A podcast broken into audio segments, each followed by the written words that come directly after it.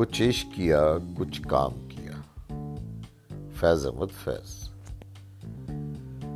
کچھ عشق کیا، کچھ کام کیا۔ وہ لوگ بہت خوش قسمت تھے۔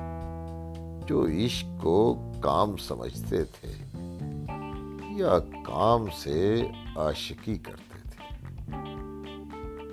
ہم جیتے جی مصروف رہے، کچھ عشق کیا کچھ کام کیا۔ کام عشق کے آڑے آتا رہا اور عشق سے کام الجھتا رہا۔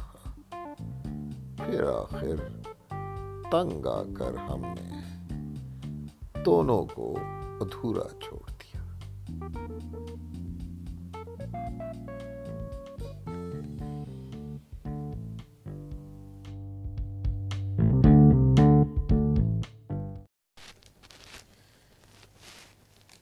پوڈ کاسٹ اقتباس میں آپ سب کو خوش آمدید۔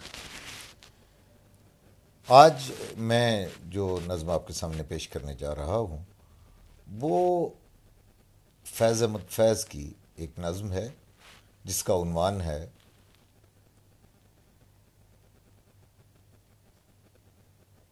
کچھ عشق کیا، کچھ کام کیا۔ بڑی مختصر سی نظم ہے، اس کا آسان سے الفاظ ہیں۔ لیکن ایک بڑا انوکھا اور دلچسپ خیال ہے جو اس میں پیش کیا جا رہا ہے۔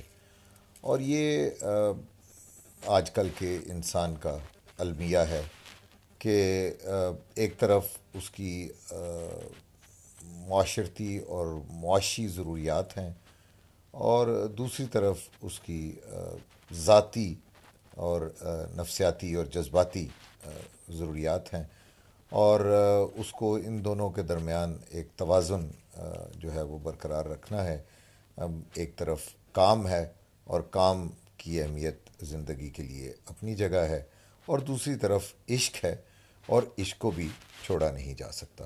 اور یہ دونوں کے درمیان جو ایک کشمکش ہے، اس کشمکش کا انسان شکار رہتا ہے۔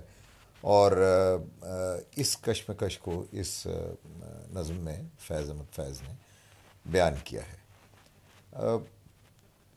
اس میں دو دلچسپ باتیں ہیں جو میں آپ کے گوش گزار کرنا چاہوں گا۔ ایک تو یہ ہے کہ جیسا کہ فیض صاحب کی باقی شاعری میں بھی آپ کو نظر آتا ہے۔ یہ ایک اچھوتا، ایک ماڈرن ایک جدید کنٹمپرری جو ہے مسئلہ اس کو پیش کرتے ہیں۔ لیکن ان کا ڈکشن ان کا انداز بیان، ان کے الفاظ، وہ تمام جو ہیں وہ اپنی کلاسک لٹریچر سے اخذ کرتے ہیں۔ اور یہ فیض کا میں سمجھتا ہوں کہ خاصہ ہے کہ جہاں وہ کنٹمپرری تھاٹ پروسیس اور کنٹمپرری آئیڈیاز کو لے کے آتے ہیں، وہاں وہ اپنے کلاسک لٹریچر کا دامن نہیں چھوڑتے۔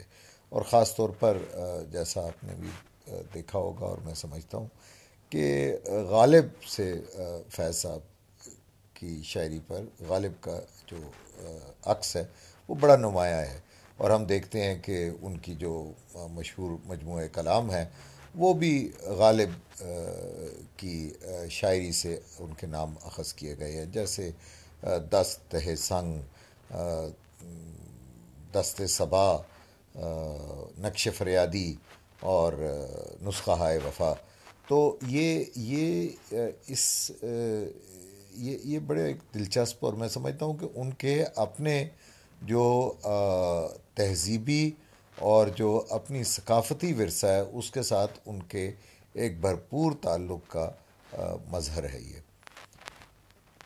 دوسری بات یہ ہے کہ اس کو شاعری، اس آپ اگر غور کریں گے اس نظم پہ، تو یہ بیسیکلی کام اور عشق کے مابین ایک کشمکش کا تذکرہ ہے۔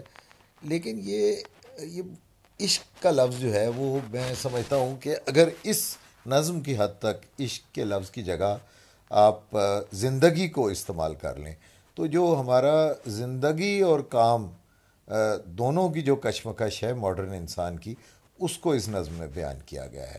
تو یہ جو ورک لائف بیلنس کی ہم بات کرتے ہیں کہ ایک طرف آپ کی زندگی ہے اور اس زندگی کی ضروریات ہیں۔ اور زندگی کی ضروریات میں آپ کی جذباتی ضروریات، آپ کی نفسیاتی ضروریات، آپ کی ثقافتی اور غیر مرئی ضروریات جو ہیں وہ بھی شامل ہیں اور جو ورک ہے، جو کام ہے، وہ آپ کی جو نظر آنے والی ضروریات ہیں، جو آپ کی معاشی ضروریات ہیں، ان کو جو آپ کی جسمانی ضروریات ہیں، ان کو پورا کرنے کا جو ہے وہ ذریعہ ہے۔